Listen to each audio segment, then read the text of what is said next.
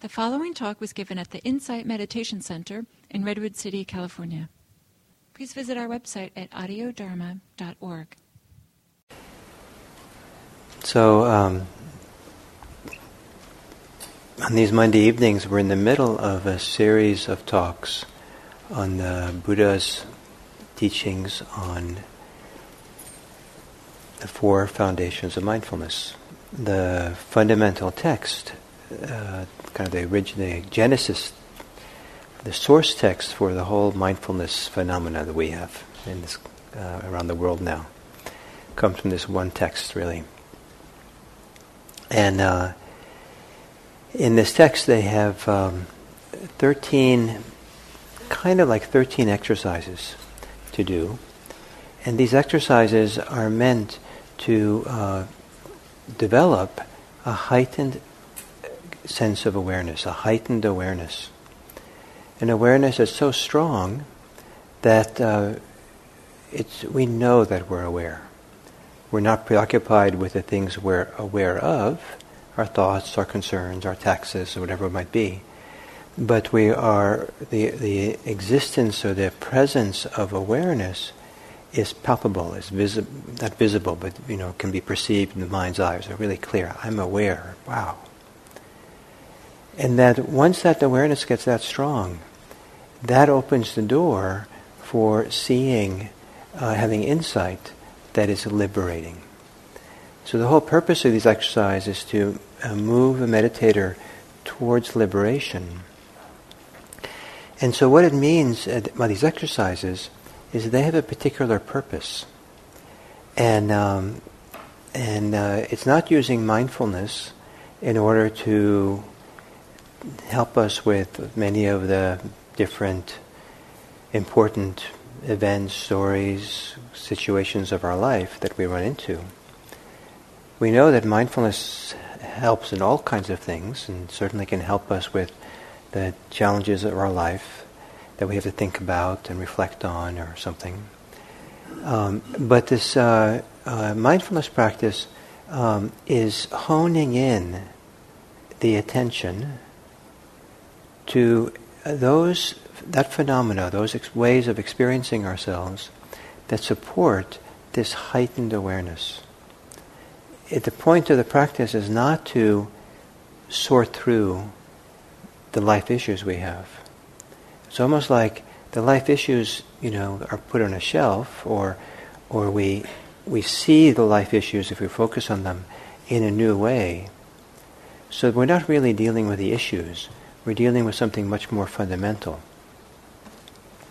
And that distinction is very important to see because um, if people are doing mindfulness practice and they're trying to kind of explore, deal with their personal issues, um, but the instructions are actually to go a different way. They can set up attention. And, uh, and so people, you know, there's nothing wrong. Actually, it's actually very important at times in life to use mindfulness to look at our personal issues. It's actually a very important part of life, and we grow and develop through it and sort our life out. Um, but it's some people. Uh, I think uh, some people that I meet it seems like that's all they think mindfulness is about. And so it's all about focusing on their psychology, their emotions, their stories, what's happening in their lives, um, uh, in a way that is never ending. It's kind of like a labyrinth, you know, a maze. Once you go into certain parts of our life, and uh, if you really go in there, you'll never come out. So, um, so uh, it's like stepping stepping away to look back at this, all, this whole, all this life that we have through a different perspective. And now this, this new perspective, uh, I think becomes particularly clear when we get to the, uh, the seventh exercise of the 13, which is um, mindfulness of feelings. Now, the people, some people now get really exciting. Finally, we're going to deal with emotions and um, you know feelings, good old feelings.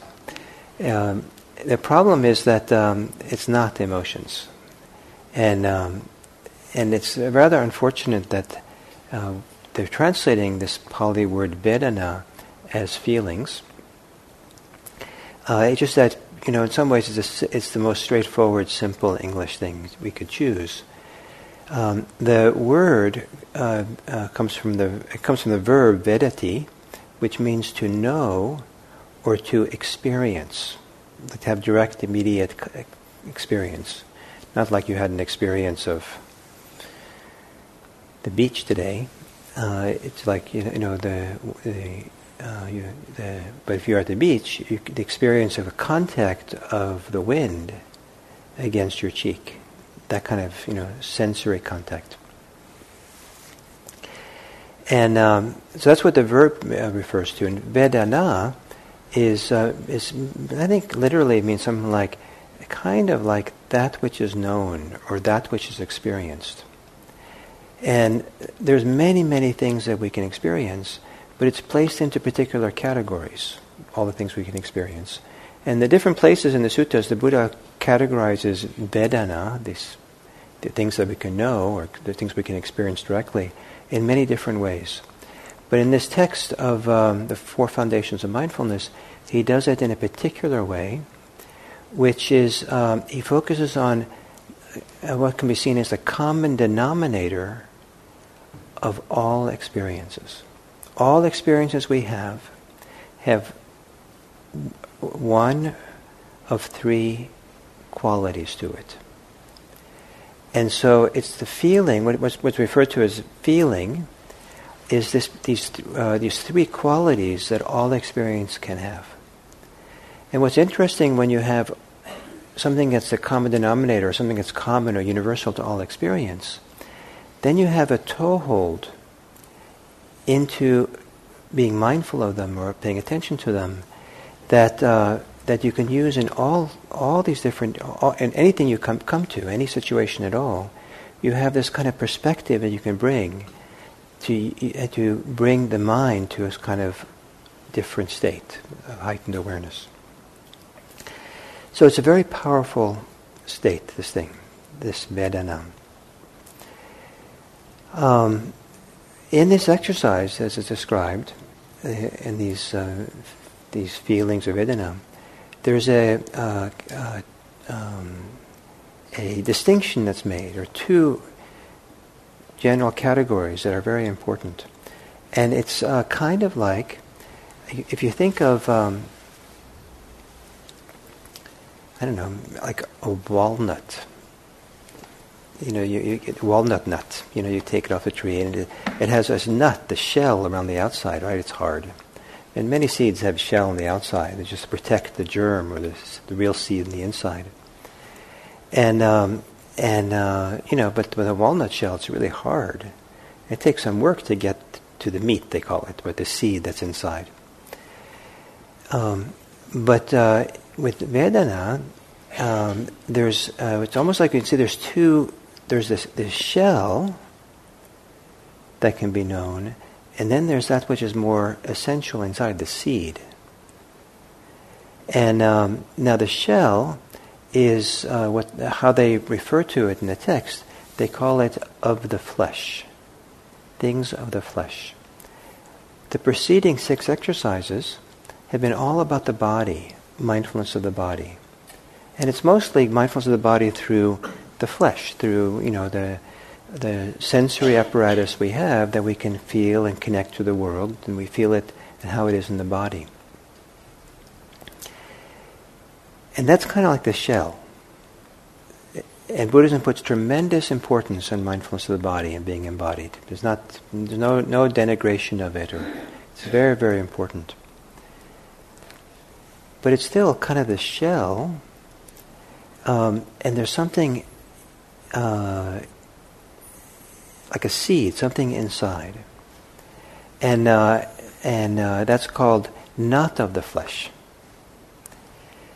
Now it's kind of kind of a provocative that Bhikkhu Bodhi, who translates uh, many of these texts, uh, he calls these two categories of the flesh and not of the flesh, what I'm calling the shell and the the seed inside he calls it um, uh, worldly and uh, unworldly.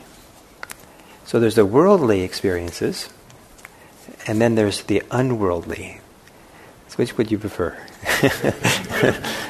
it's a little strange, but literally the text, literally, the literal Pali means of the flesh and not of the flesh.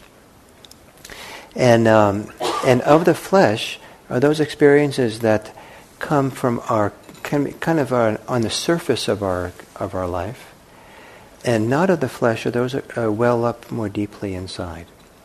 I like to think of them as being connected to the quality of our inner life, quality of our inner being, and um, and so you know we can go through life and we can be in the be in the rain and cold and that's kind of you know maybe miserable and but then you know the rain stops, the sun comes out, and that's kind of delightful. And that's kind of all of the flesh. That's worldly, kind of on the outside. It comes and goes, these things. But the deeper, the real, you know, how are we, how are we really deep inside? You might, the surface might be kind of like, you know, a little bit bummed about the rain. But deep inside, there might be very deep contentment or a sense of well-being and happiness. The sun might come out and be beautiful on, this, on the surface, we feel like we relax, we take off our raincoat, that's how nice it is. But if you really go deep inside, we find I'm really lonely. Or I'm really kind of sad about something. So what is it like really inside deep? And uh, so that's what kind of we're kind of getting into what I call the quality of our inner life. And it turns out that we're the custodian of that quality. No one else can do it for us that uh, how we are in the depths of our being is we're the caretakers of that. And learning how to take care of that, learning how to be mindful of that, learning how to practice in such a way that we can start caring for what's going on and, and uh, supporting and nourishing our inner life so that it becomes nur- uh, nourishing, nurturing, supportive, helpful, and in the end, for the, for the Buddhist purpose, can be liberating. So, so this Vedana, this feeling, um, the, uh, so it talks about these th- three, so it talks about two categories of feelings. Some people call it feeling tones. These things, the, uh, the qualities of what we can experience. That's a common denominator to all qualities. They can be, uh, all, all experiences can either be pleasant unpleasant or neither pleasant nor unpleasant. That's about as, that's about as exciting as it gets. and uh, you know, it's kind of like you know, suddenly the room gets quiet and dull. You know, like pleasant, unpleasant. You know, like you know, that's pretty uninteresting. And you know, you know, I'd rather have rapture or rapture is pleasant. this is boring. Pleasant, unpleasant, neither pleasant or unpleasant. You know, this is like getting complicated and boring. That's unpleasant for you. Um, I've known people, and I've done this, where uh, go to into a situation maybe that's socially quite complex. The dynamics in this party are difficult. The noise in the store or the somewhere are just like, you know, complicated and, and difficult. And, you know, trying to find our way, trying to make sense of it, trying to find our peace with it. And then stepping back and realize, wait a minute. This is just an unpleasant situation. And to simplify it like that gives a toehold, gives a perspective to relate to it. Oh, it's, it's just unpleasant. I don't have to go into all the details of who did what and who said what and the conditions that brought it up. It's just unpleasant. And the stress that I feel of being in this difficult situation is mostly a reaction to how unpleasant it is. Instead of trying to analyze situation or trying to, uh, the, here the idea is keep it really simple and, and experience it as the unpleasant aspect of this complicated situation. The unpleasantness is much more simple. It gives us a toehold to be present for it, to see it, without getting swept into the complexity of the stories and all these things. It's just unpleasant. The same thing, that's something that's intensely pleasant. Now, why would you want to step back and just, you know, you know, once it's pleasant, you want to just kind of indulge in it. But uh, indulging in something it's certainly fine in some ways, but it's not conducive to cultivating this heightened, liberated awareness. And this heightened, liberated awareness is really special to have. And so, even in a very pleasant situation, someone might decide, I don't want to get swept up in that. Oh, it's just a pleasant situation. As opposed to enamored with it or enchanted with it, it's just a pleasant situation. And we said, and then, and then there's space. The mind kind of wakes up. It's not kind of caught in it. And the degree to which we can uh, avoid getting caught in what's pleasant, we develop the capacity to also not get caught in what's unpleasant. So it's actually a very, very important uh, thing to, to become aware of. And uh, this boring thing of pleasant, unpleasant, and neutral, kind of long mouthful to even say, turns out to be one of the Buddha's most important teachings. One of the most important teachings of Buddha. Uh, and the part of the reason for that is that it lays at the genesis, at the nexus of so much of our life. Turns out it's rather humbling to realize how much of our life is constructed on our reactions to the basic pleasant and unpleasantness of experience. The Buddha uh, describes how whole, uh, whole complicated religious philosophies have their genesis in someone experiencing something as pleasant or unpleasant. Probably uh, political uh, platforms and political points of view uh, started with someone experiencing something, this is unpleasant, and I have to get rid of it, and now I have to have a whole political philosophy to explain why, or, or something is pleasant. For the Buddha's analysis is that pleasant and unpleasant are fundamental to our reaction and construction of ourselves and the life in the world we live in. And if we can get a handle on this, if we can see how we react the moment of contact, in the present moment, we can actually see the experience of pleasant and unpleasant and not be swept up into the reactivity to it and the constructive aspect of the mind, the story, the story making of the mind, then we have a better chance of cultivating this heightened awareness that we're looking for here in mindfulness practice. So the Buddha said that, um, so he said, the instructions are when things are pleasant, know them as pleasant. When things are unpleasant, know them as unpleasant. And when they're neither pleasant nor unpleasant, know them as such as that, neither pleasant nor unpleasant. So uh, some people find this instruction phenomenally helpful. And I know some people, I, not for me, I find it helpful, but I don't make it my primary practice. But I've known people who really have taken this in and really helped them get concentrated, helped them get mindful, helped them be free of their experience to really stay and see this uh, experience in this kind of way. But then it goes on, uh, after he says this, he kind of introduces those three types of feeling. That's the common denominator to all experience. And then he says that when there's a pleasant experience of the flesh, one knows it's the pleasant experience of the flesh. When there's a pleasant experience that's not of the flesh, this deeper place, this, what's deeper inside, um, one knows that to be a pleasant experience, not of the flesh. So what's going on here? I think it's uh, there's a transition being made in this text, and so bear with me a little bit here. So there's 13 exercises. The seventh one is the midpoint. And um, and uh, so I think that whoever constructed this text very carefully constructed the midpoint of it to highlight something important. And the midpoint, in the midpoint, there's this transition from of the flesh to not of the flesh, from the shell to the kernel inside. And so there's a movement away from what can be called of the body now to that which is deeper inside. And the first step of that is the feeling tone.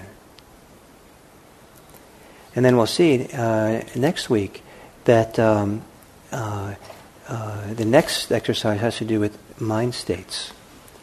And mind states, now we're really getting down into the quality of our inner life, how we really feel, what goes on. And to be able to kind of now uh, tune into mind states uh, is, you know, the, you know, now beginning to care for this inner quality. And then after that, there's five more exercises that have to do with uh, understanding uh, how our mind states are influenced by um, particular mental factors, getting really deep down into the mind, and uh, how we get uh, how we get caught, entangled, knotted up, and how we get unknotted, how we get free. Which is, uh, you know, all all elements have to do with this depth of our what I call the inner quality of being. So uh, there's this wonderful transition, almost like a, a um, movement here from the body to that which is more, I wouldn't call it mind, that keeps it a little bit, my mind, a little bit on the surface, but the kind of the inner quality of how we feel, how we are. So uh, sometimes um, this uh, not of the flesh is called um, um, it's it's, uh, uh, it's it's those feelings that are related to the practice that we do. As we meditate, there are a series of upwelling emotions, sensations, feelings that arise from the practice itself. We're not getting a massage, we're not getting good food, the weather, it's not dependent on the weather.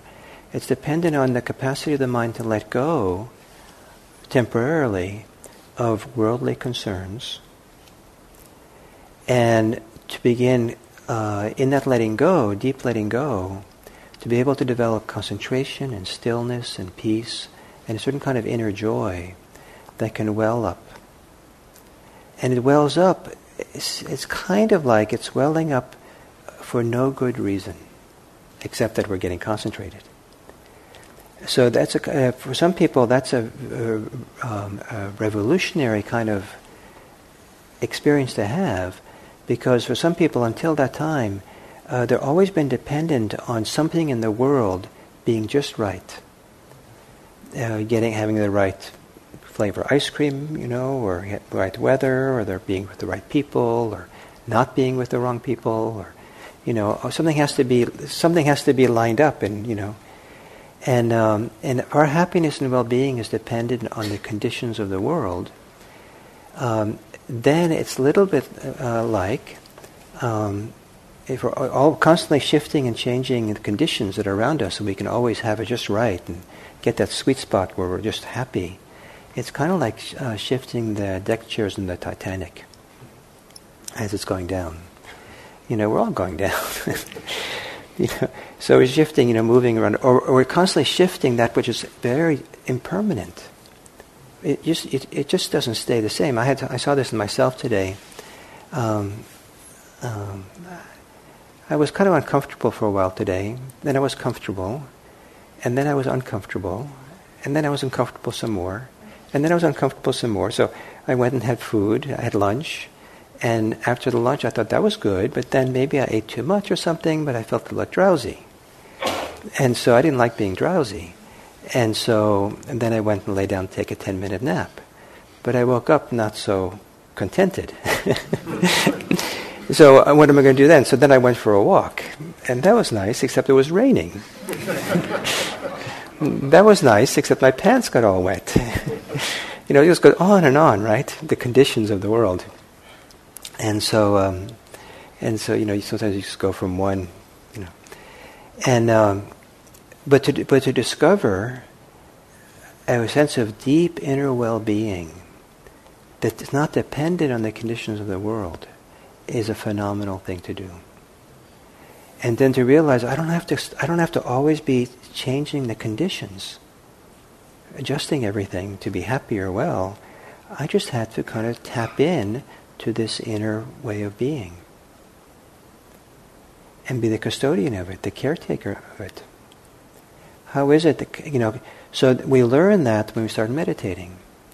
to start meditating and learning slowly over time to let go of the concerns of the day, the stories that we're caught up in, the, caught, uh, let go of our self pre, self preoccupation, let go of our self uh, representations that the stories of who we are, me, myself, and mine, that we swim in, and uh, and be able to let go temporarily our concerns for the world, and settle into some deeper sense of simplicity, steadiness, stability, peacefulness, um, joy, happiness, even oddly enough, um, uh, you know, uh, various kinds of love. And to, it's one of the one of fantastic things of this kind of this deep inner quality. It's below the shell. That is that the idea that we can have forms of love that have no object. Most love has an object, you know, like a person. you know, I'm so in love with that person and which is nice maybe, or not. Um, but um, the um, um, but to have this uh, feeling of love well up that has no object, no person, no thing, not even ourselves. It's just a radiance of love. We have all these wonderful capacities of this, if we tap in under the shell to this inner quality of being that can well up from the inside, independent of the conditions of the world around us. And then to be able to tap into that and carry that with us through the world is one part of the art of this practice.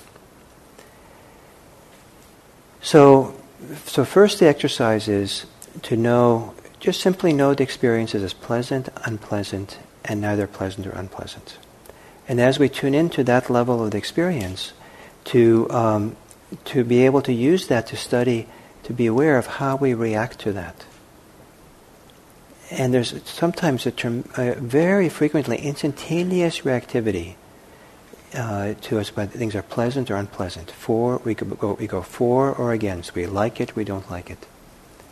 And it's possible to kind of see how that reactivity happens to the pleasant and unpleasant and stop doing it. It's possible to settle back and just let the pleasant be pleasant with no reactivity, no holding on, no leaning towards it, and the unpleasant to be just the unpleasant. Uh, one of the benefits of that, and that capacity to just be free in the middle of pleasant and unpleasant, is that it's possible to have a, a, a joy together with pain if we're reactive to pain and we're caught in the grip of pain and reacting and pushing and wanting it differently, there's no, no room in the psyche for joy. I've had intense pain and very intense joy at the same time, um, mostly in meditation, uh, where kind of things are simple enough that you can kind of navigate through that. The um, So I'd recommend it for you through this week, is as you go through your life, um, uh, uh, tr- try to keep it so simple that what you just tune in uh, to the pleasant and unpleasant quality of what's going on, and see how that can be a mirror to your reactivity, to your preferences, to your likes and dislikes, your ways of going for and against, and ask yourself do I need to like or not like this? Do I need to be for or against it? Do I need to go towards the pleasant and hold on to it? Do I need to react, pull away from the unpleasant? Is it possible? What's it like just to be there, breathing and stable and steady, right in the middle of it? Oh, this is an unpleasant situation. But then, then the exercise goes a, a little deeper, as I've been saying, and that it, once we get a sense of this pleasant, unpleasant, and neutral, then it's possible to begin distinguishing the pleasant and unpleasant that's kind of more of the shell, more of the flesh, more, more kind of has to do with the vicissitudes of life, from the kind of deeper not of the flesh, not of the world, according to Bhikkhu Bodhi.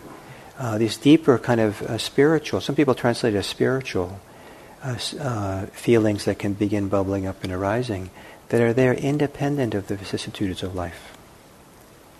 And can you kind of tune in and notice that for yourself?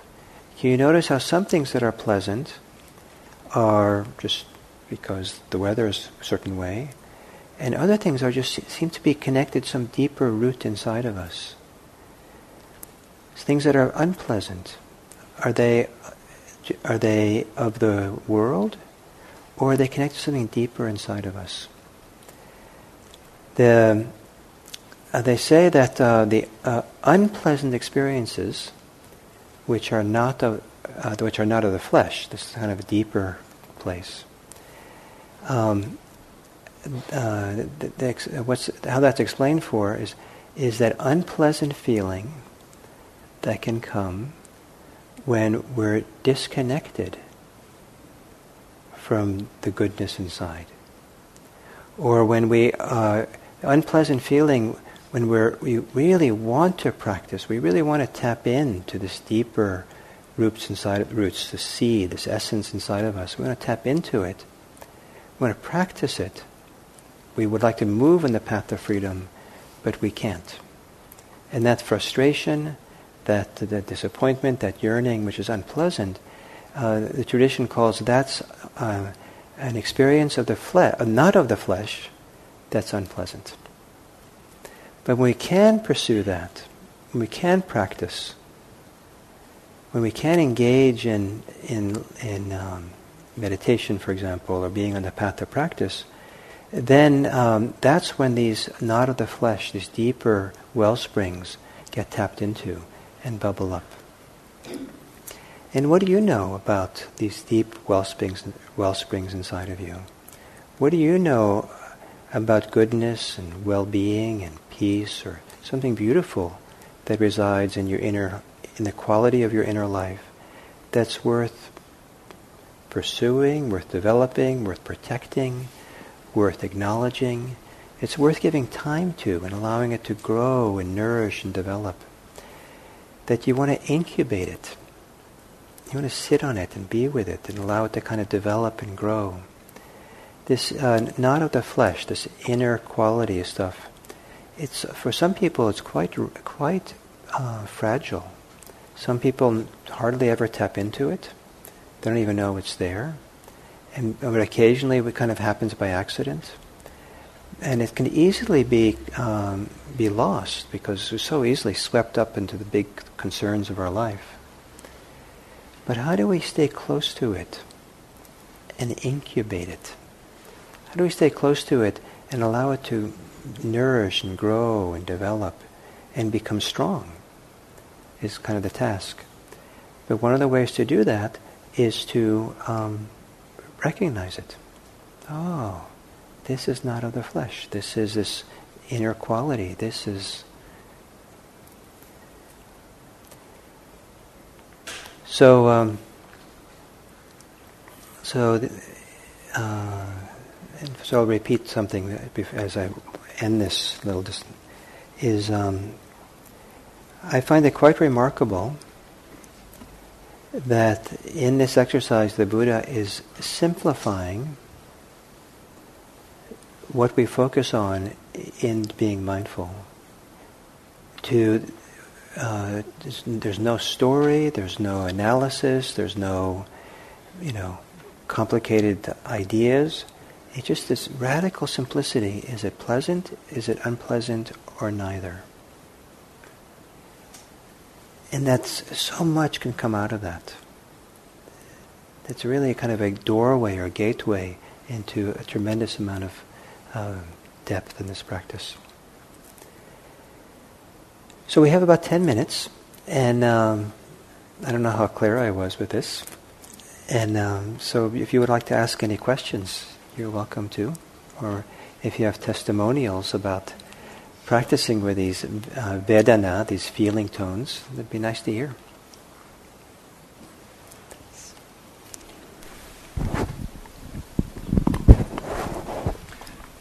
Gil, suppose you've had an opportunity to um, be generous, and you can see that uh, your your generosity is doing some good for someone, um, uh, and that feels good.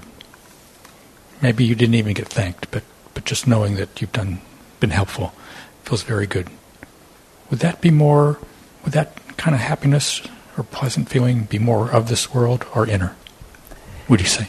So if one has a, a, a pure form of generosity, and that uh, and there's an upwelling of good feelings inside, is that of the flesh or not of the flesh?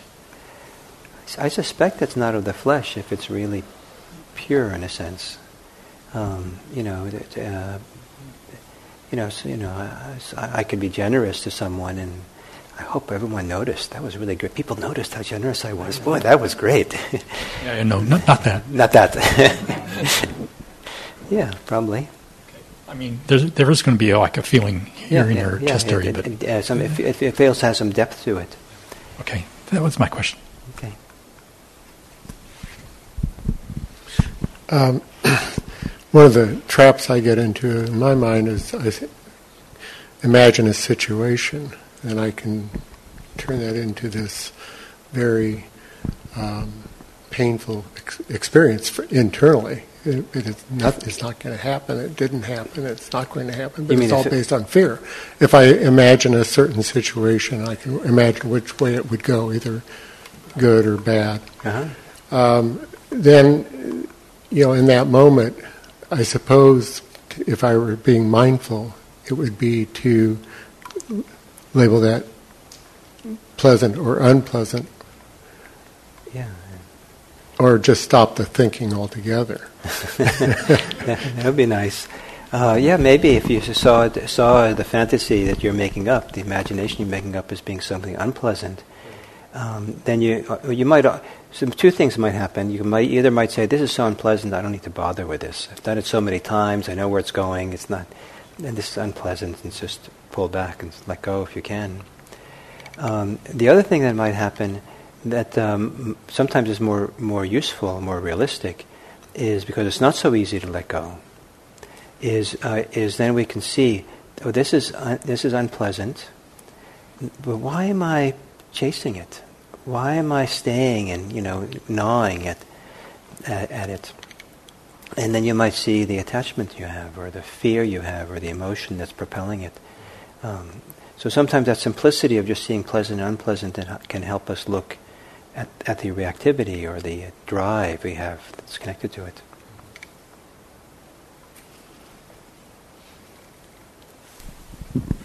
Um, so when you feel something not of the flesh, like a good feeling of contentment or well-being, you suggest you can just stay with it and enjoy it, like during meditation. Yeah, you can.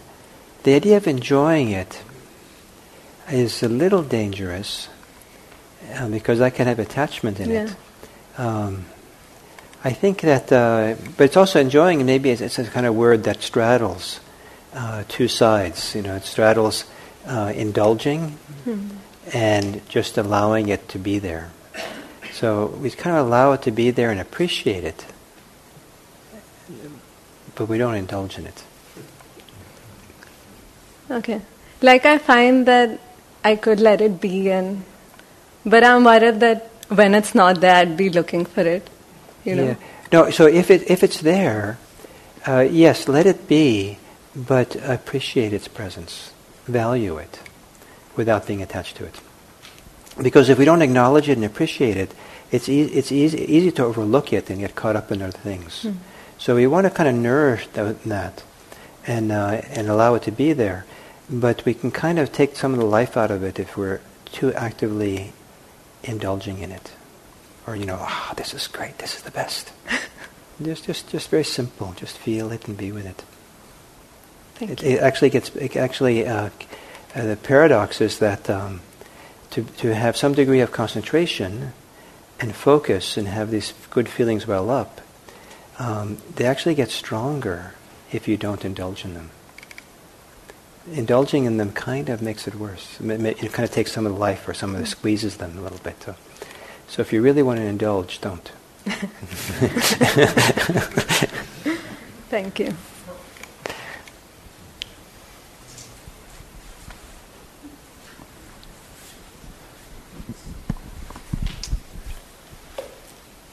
Isn't uh, part of the idea of meditation practice to learn to not label things as as good and bad?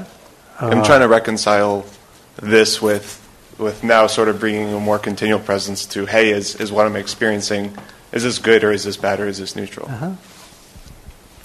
I think that uh, meditation practice, at least in, in this Buddhist tradition, does involve making some learning to make distinctions. good and bad are so vague and unhelpful that probably not useful to do that. But it's useful to distinguish between what is um, healthy and unhealthy, uh, and what is helpful and not helpful. So there are distinctions that are useful. So if you know that uh, it's not helpful to be lost in fantasy, then you can, uh, then you know it's not helpful. So I should let go of this. If you know it's helpful to focus on the simple, simple pleasant unpleasantness of the experience, and that keeps you present and keeps you kind of free and not entangled in things, then we can pursue that. So there are distinctions being made that are different than good and bad. And I don't think I used uh, the terms good and bad today. Uh, it, it was uh, pleasant and unpleasant. And pleasant and unpleasant are a little bit more almost like inherent in the experience. Uh, so I'm sitting here right now, and I put my foot on top of my my right foot on top of my an- left ankle, and it's actually a little bit unpleasant.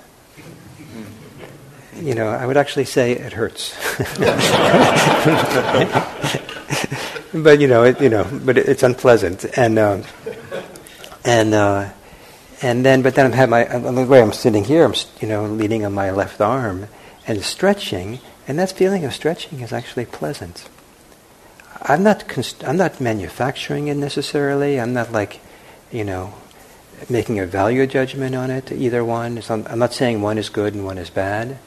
Um, the ankle thing is not. I'm not saying it's good and bad. It just is. It's just unpleasant.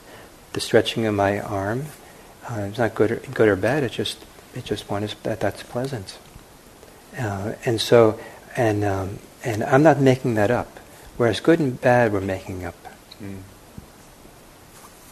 Okay, thank you. So uh, maybe one, one more over here, if you can, to, the corner.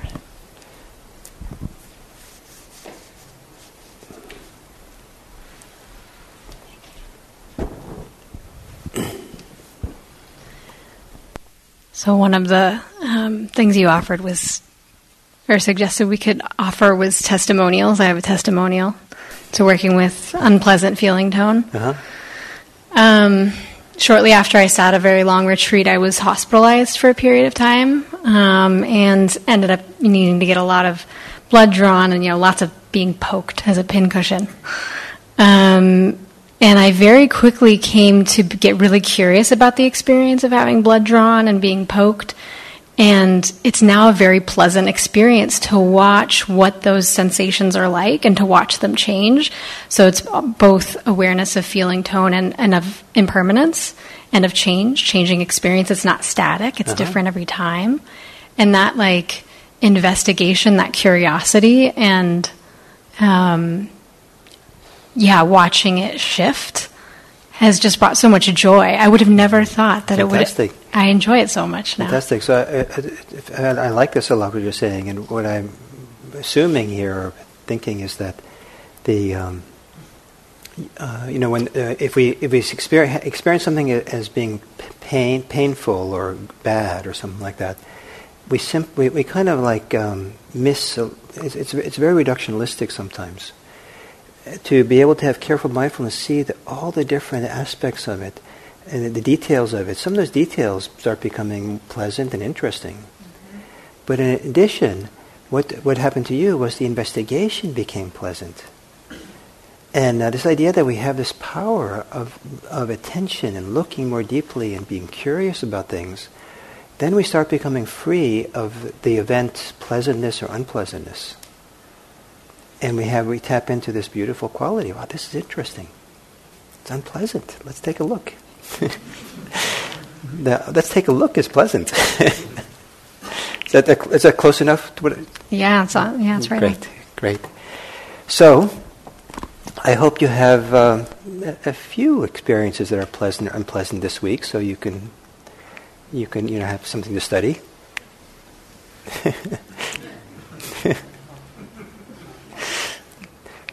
if you're lucky enough, there'll be a few. So thank you all.